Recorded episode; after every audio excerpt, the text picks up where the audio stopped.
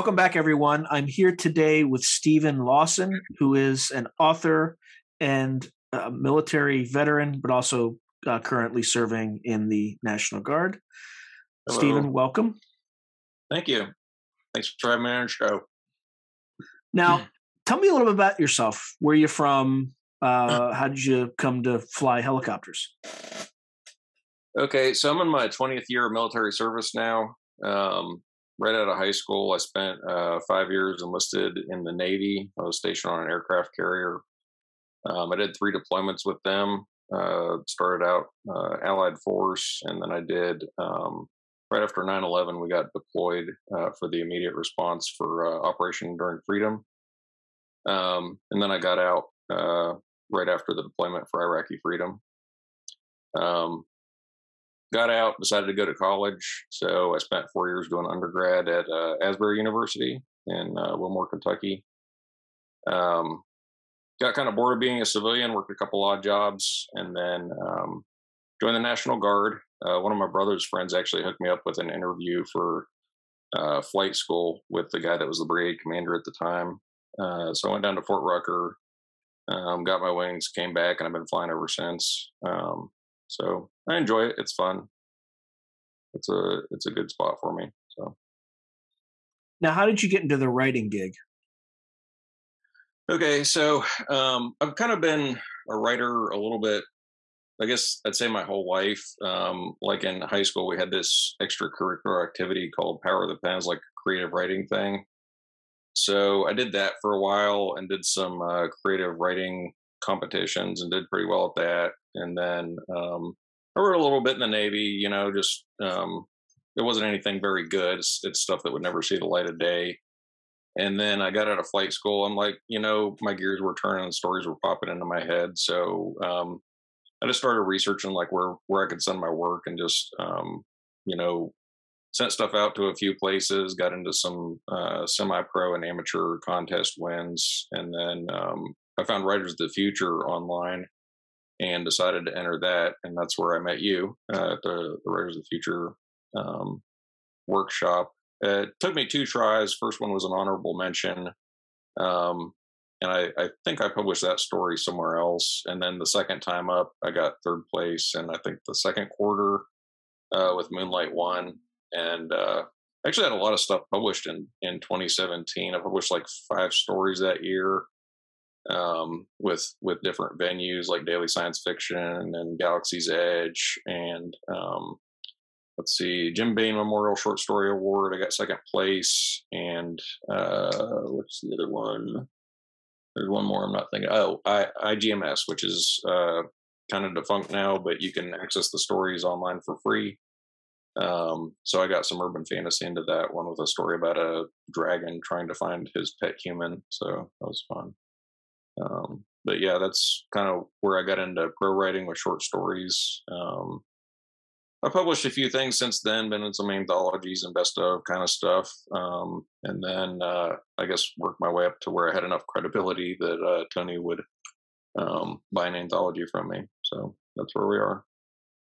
Uh, so, what do you, or what sorts of stories do you tend to write? Um, I write everything, and I guess that's just part of my personality. Is I get bored very easily, so um, I'll write one thing and be like, I don't want to work in this genre anymore, and some other story will pop into my head. And I've I've written like detective fiction, which my my story for Writers of the Future is kind of like a locked room mystery. This um, this couple is stationed by themselves on this moon base, and then one of them wakes up and the other one's dead. So who who killed him?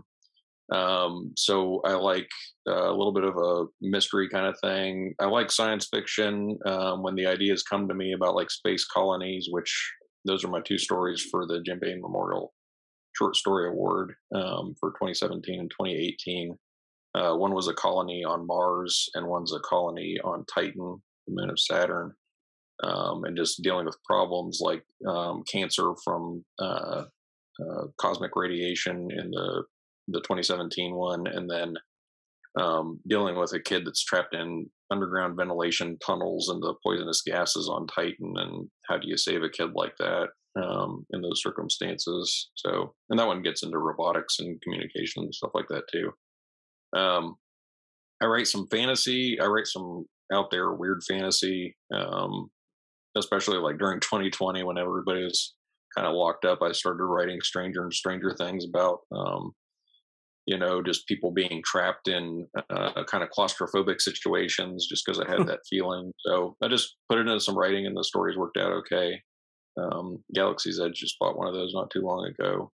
Um, and uh, I, I, just actually self-published a, a, novel not too long ago. It's been a few months. It's called Walk Away, but that is um, it's like Christian science fantasy kind of thing. I've got this this guy who's um, he's from this like sinless, uh, inherently immortal race, and um, they they see it as their their duty to go out and and send one emissary out into the universe to help other other races that are dealing with problems.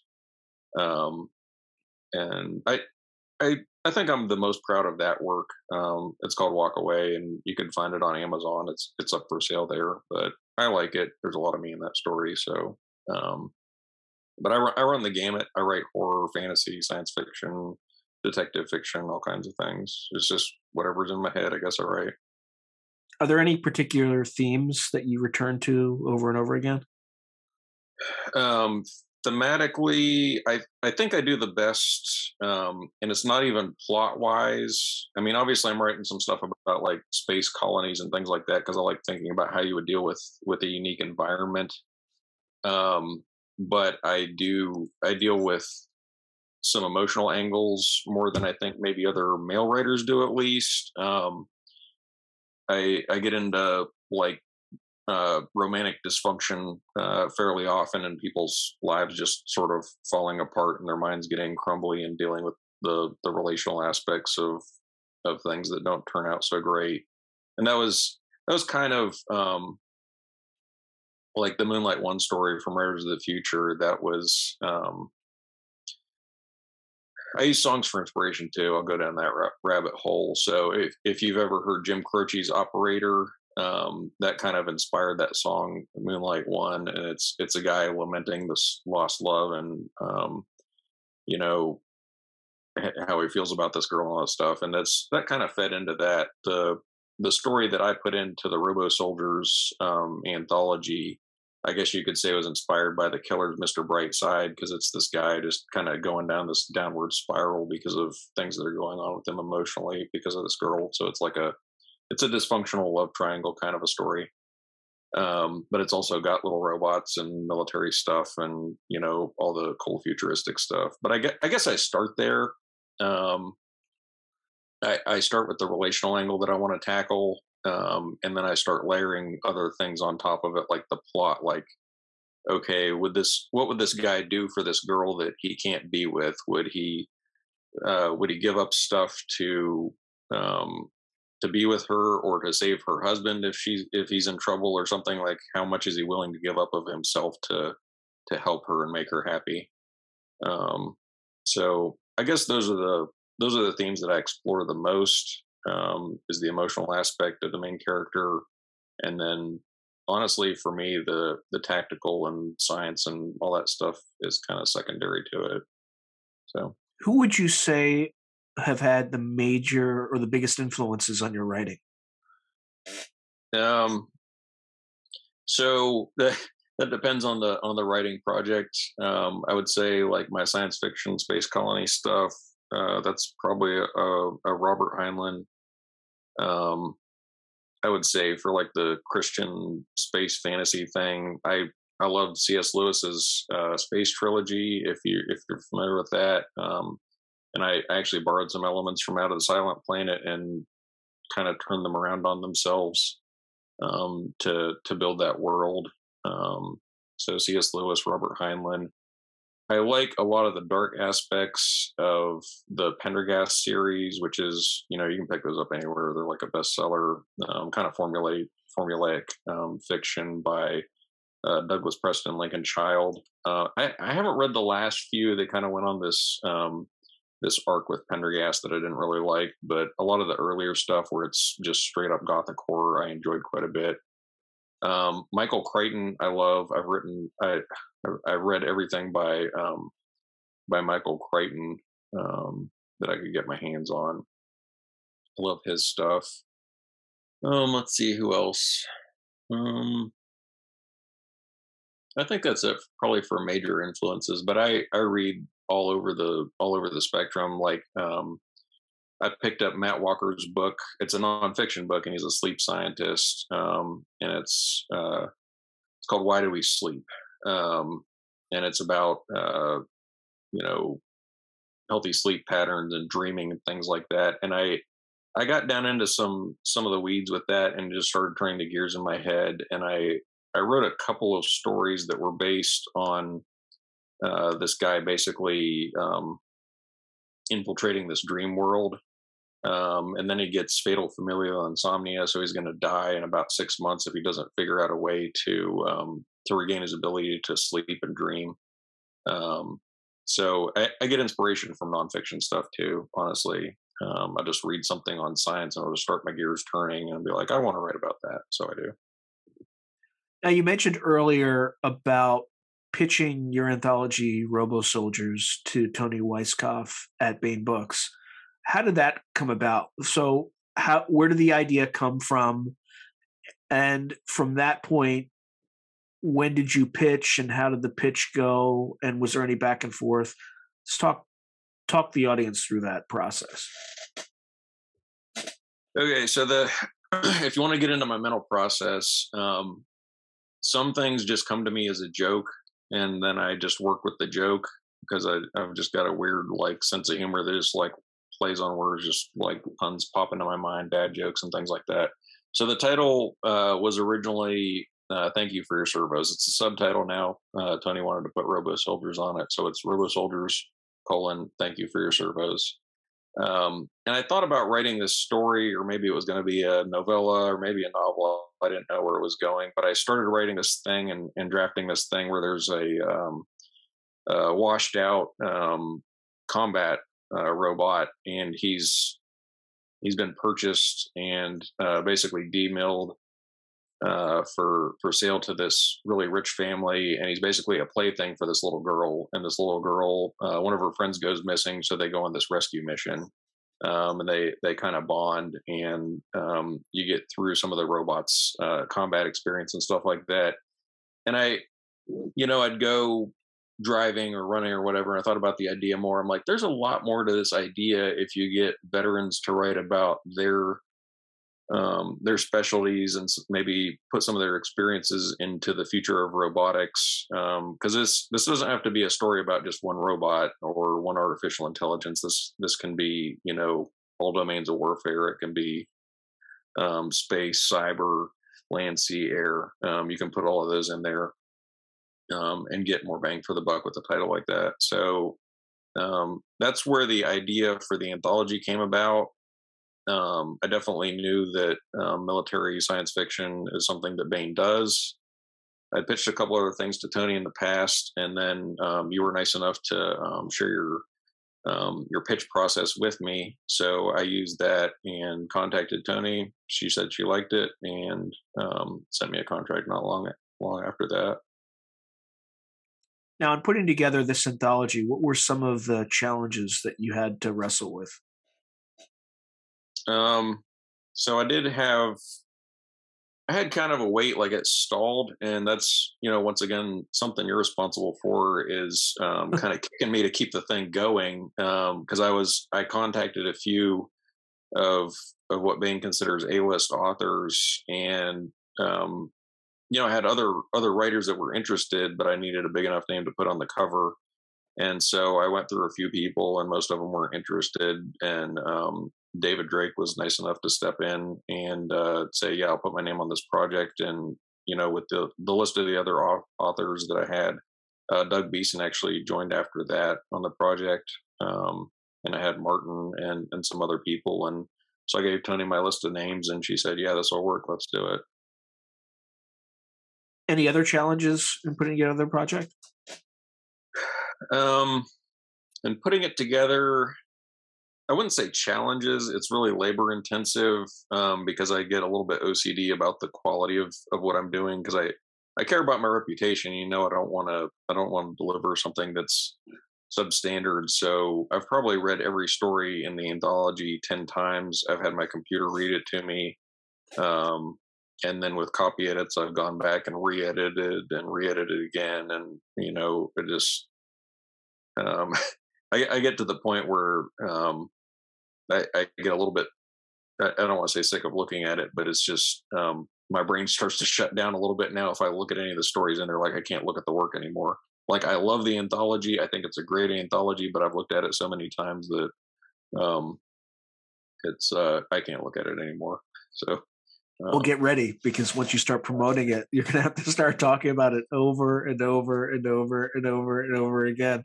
I'm doing the same thing with the Weird World War IV anthology, and it's been out for two months, three yeah. months. So yeah, just get get used to that. Yeah. In terms of some of the stories, uh, can you comment on any of the stories without giving too much away?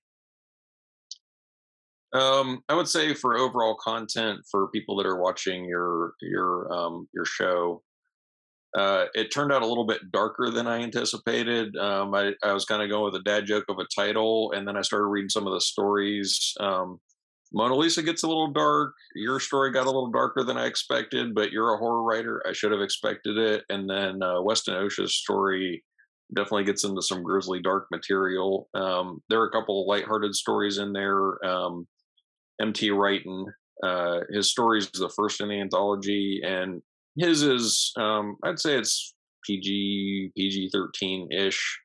Um, great story about a team up between this uh, this young lieutenant, uh, female lieutenant, and her combat robot NCO that uh, they've been sent to a communications outpost. Um, and there's a lot of playful humor in that one. There's a lot of playful humor in the last story in the anthology, which is um, Operation Meltwater by Philip Kramer. Um, and I, I, I, love both of those stories tremendously. Um, there's a lot of uh, deep strategy and things like that in Philip Purnell's um, The Rules of the Game, and he gets into like AI processes and how to defeat an AI and what a war between, or not really a war, but a conflict over Taiwan with um, China, what it would look like, and how the U.S. might be able to help. Um, and I love the strategy and the deep thought that he put into that. Um, there are a few that are more just straight up gunfights. Um, uh, TC McCarthy's Handyman. It, he gets into kind of like the the cyborgs on the moon. Um, it, he's got a lunar warfare story, but it's also a good old country boy kind of story, um, going to try to help out his friend. Um, yeah, it, it really runs the gamut. I mean, you get lighthearted humor and you got really dark um, horrific material in there. So um, I think anybody that picks it up could find something that they would like, but I definitely wouldn't let your kids pick it up off the shelf unattended either. So um, yeah, it's I, I think it's got a pretty broad spectrum of things to that would appeal to anyone. Now, what other uh, things that you've written should readers check out? Um, I guess it's asking what do I like the best um, out of what I've written. Um, I've got so I've got a collection of my short stories that's available on Amazon. It's called Leaders Taste Better and Other Stories. And the cover art um, is from that story, the 2017, 2017 story uh, from IGMS uh, called Leaders Taste Better. And it's about a dragon um, and he can he can disguise himself as a human if he wants to. He just shapeshifts and part, pulls part of himself out of our reality, and he, he looks like a man. Um, but he's decided that he likes the taste of leaders the best because they have less cortisol in their system because of a, a reduced stress response. So he likes eating people in leadership positions better. Um, so it gets into some biochemistry too, uh, and then he goes on this rescue mission. But that's got all. Well, my- let me stop you there why do leaders have less cortisol? so, um, oh, I need to think of her name, but I, I mentioned at the beginning of that story. But there's a TED talk uh, by this lady that talks about. Um, she's talking about biochemistry. So, like in primates, when a primate is basically chosen for an alpha position, um, he will get more testosterone in his system it reduces his cortisol and his stress response. So if you see people that are natural leaders, they're usually calm, cool, and collected. That's not just that's not just temperament. It's um, right. it's it's a primate biochemistry. When you're placed in leadership positions, your body will reduce your stress responses to things uh, as long as you're you know you see yourself as fit for that leadership position or the primate sees himself as fit for that leadership position your your body's automatically going to increase your testosterone reduce your cortisol for your stress response. So if you've ever eaten meat that has from a stressed out animal it's not going to taste as good. So this dragon has decided he likes the taste of leaders better because they have less of a stress response um, so their meat isn't tainted by stress chemicals. Um, so that's where I got the logic for that one. That actually explains a lot. Um, that's why being in a leadership position is like 50 times less stressful than having to report to somebody, at least for me. Like yeah. it's not even close. Oh, uh, I and I'm drawing a blank right now because it's been so long since I watched it, but it is a really good um, TED talk and she talks about like interview tips and stuff like that and how to reduce your stress in interviews and body language and all kinds of stuff but i, I watched it and i was like hey there's a story right there. It's another what did she uh, say? Take control of the interview basically? Um, not take control of the interview no um, she's talking about um, expansive body language and i've seen it on other shows um, where people are doing these like wild crazy expansive gestures like you know you're the biggest bird in the yard or whatever um, and just how you sit instead of being leaned over forward and your arms crossed and shielding yourself. You know, you're you're laid back with your hands behind your head and your feet kicked back. Um, it's just relaxed um, body language will make you relaxed, basically. Um, so she talks a lot about that kind of stuff. It's it's basically you telling your body what to do and your body telling your brain what to do in the in the process what about people reacting to that sort of response? I'll be honest with you. Like if I go into a room and somebody's doing this kind of crap, it increases yeah. my level of aggression. because you want to be the alpha male. There you go. Um, yeah. So yeah, I mean those those are um, and not not a, a lot of people. I, I, shouldn't say not a lot of people. I think we're we instinctively pick up on nonverbal language like that, but um, I don't think enough people analyze it on a conscious level. How it that's it's emotional intelligence, it's emotional awareness, it's it's understanding just by somebody's facial gestures how your body language is affecting them. So if I if I see that I'm kicked back like that, and Sean Hazlett comes into the room, and I just see this angry look on his face because he wants to be an alpha male, um, I'm Sean Hazlett, and I want to be in charge. Um, I don't know. I could adapt my body language to you and maybe get along better and work something out. So um, I try not to be, you know, a total butthole about things. I don't want to let people walk on me either. But I I generally go for a cooperative atmosphere. So if I feel like um, if I feel like people are shutting down or something like that because of my body language, or I'm too aggressive, or you know I'm withdrawn too much, or something like that, um, I like reading and, and watching videos about body language and stuff. So I'll try to adapt, you know, how I'm coming across uh, to make other people more comfortable around me. And I, I try to create a win-win atmosphere most of the time, honestly. Yeah, like my my gut reaction to that is I see as a sign of disrespect or a sign that somebody thinks they're better than me. Yeah. So which is, yeah, which, which, which fits fits into exactly what you were saying. Yeah, and I, I, think we're just wired differently. I think, um, and I, I, know you've been in the corporate world a lot, um, and I, I, realize I'm not wired like other people, but mm-hmm. um, uh, I think the, there's another TED talk by I watch a lot of TED talks. There's another TED talk by Adam Grant where he talks about um, givers, takers, and matchers in the corporate environment. Um, I would say I'm a, I'm a giver. Like I want people to be happy, and I'm usually willing to sacrifice to make other people happy. I'd say you're a matcher. You want people to be on an even kill, give and That's take. right. I'm I'm like I am like the purest possible matcher, and and I can smell takers, and yeah. I get very aggressive around them. Yeah, I I sometimes I just avoid them. Sometimes I confront them directly. Takers. It just depends on how damaging. Oh, I seek them out and I make them uncomfortable. Like I will deliberately make them uncomfortable because I like I despise them. Yeah. But God, I want to hear more about what a taker is, even though I had such a strong opinion and you didn't even define it. Yeah, no, I mean it's. I mean, I think the terms are pretty easily um, self-evident, but the taker is is your compensating sociopath, your your narcissist who just wants to take, take, take from other people and is harmful to the team environment. Yeah. Um, but they they have to compensate because in any team environment there are going to be social norms that are going to punish that kind of behavior. Um, so either either they adapt and they make it less evident to the narcissistic sociopath, or they they incur penalties from the group because of that. So Adam Grant talks about if you're in a leadership position, um, protecting your your givers because givers are going to do the most good for the group. Um, maybe helping them be better matchers um, so that they don't get taken advantage of or whatever. Um, but they burn out the fastest, though, right? Oh yeah, I mean, if if you don't have a if you have a match, uh, not a matcher, but a giver without boundaries, um, if they, so obviously takers have to have compensating behaviors, so they're they're not noticed and shunned by the group. But givers have to have compensating behaviors, so they don't get taken advantage of too.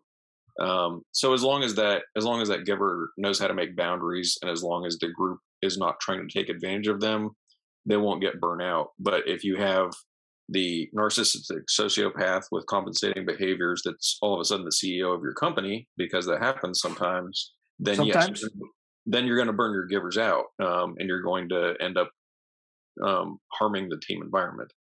Um, so yeah, I, I agree with Adam Grant on a lot of things. I, I read his posts and, and watch his TED talks and stuff. And, um, yeah, I, have gotten a lot out of the stuff. I I definitely peg myself as a giver. Maybe sometimes I'm a matcher, but I don't think I've ever been a taker a day in my life. So, what's the relative frequency of those sorts of types in an organization? Are they evenly balanced, or is there sort of a um, it, and it's been a while since I've watched that one too, but um, he, I think most people are matchers, um, and I I'm mixing it in with some other personality types, like people that wait to be told what to do versus people that do exactly the right thing in a disaster and people that do exactly the wrong thing and die.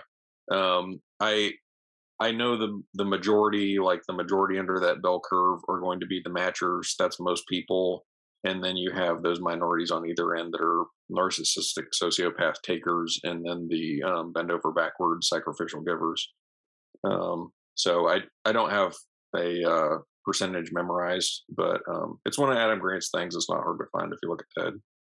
Yeah, so, sorry to take us on a little bit of a no. diversion, but I thought it was interesting.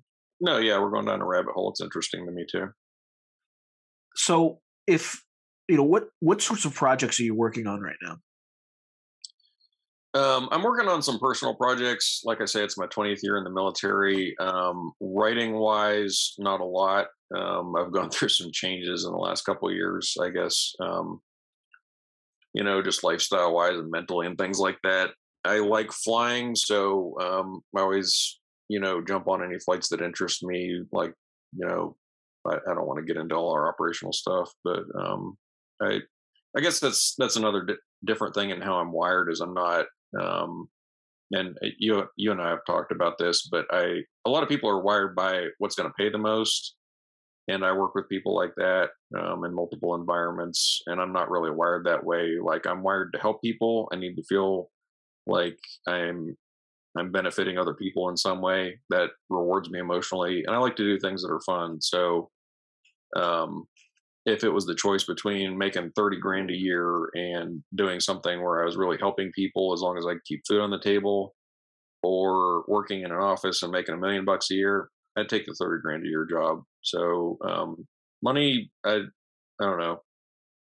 My life is, um, I guess I've been blessed, but, um, I don't. Yeah. W- working, working in a corporate environment will knock that attitude right out of your head.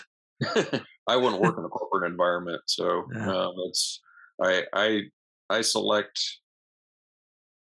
I select occupations, and I've got a few skill sets. I mean, I've got options, but I select occupational environments where I feel valued, where I feel like I'm helping other people, and where I'm, you know, honestly enjoying the work. So, I mean, that's how I got into flying. I mean,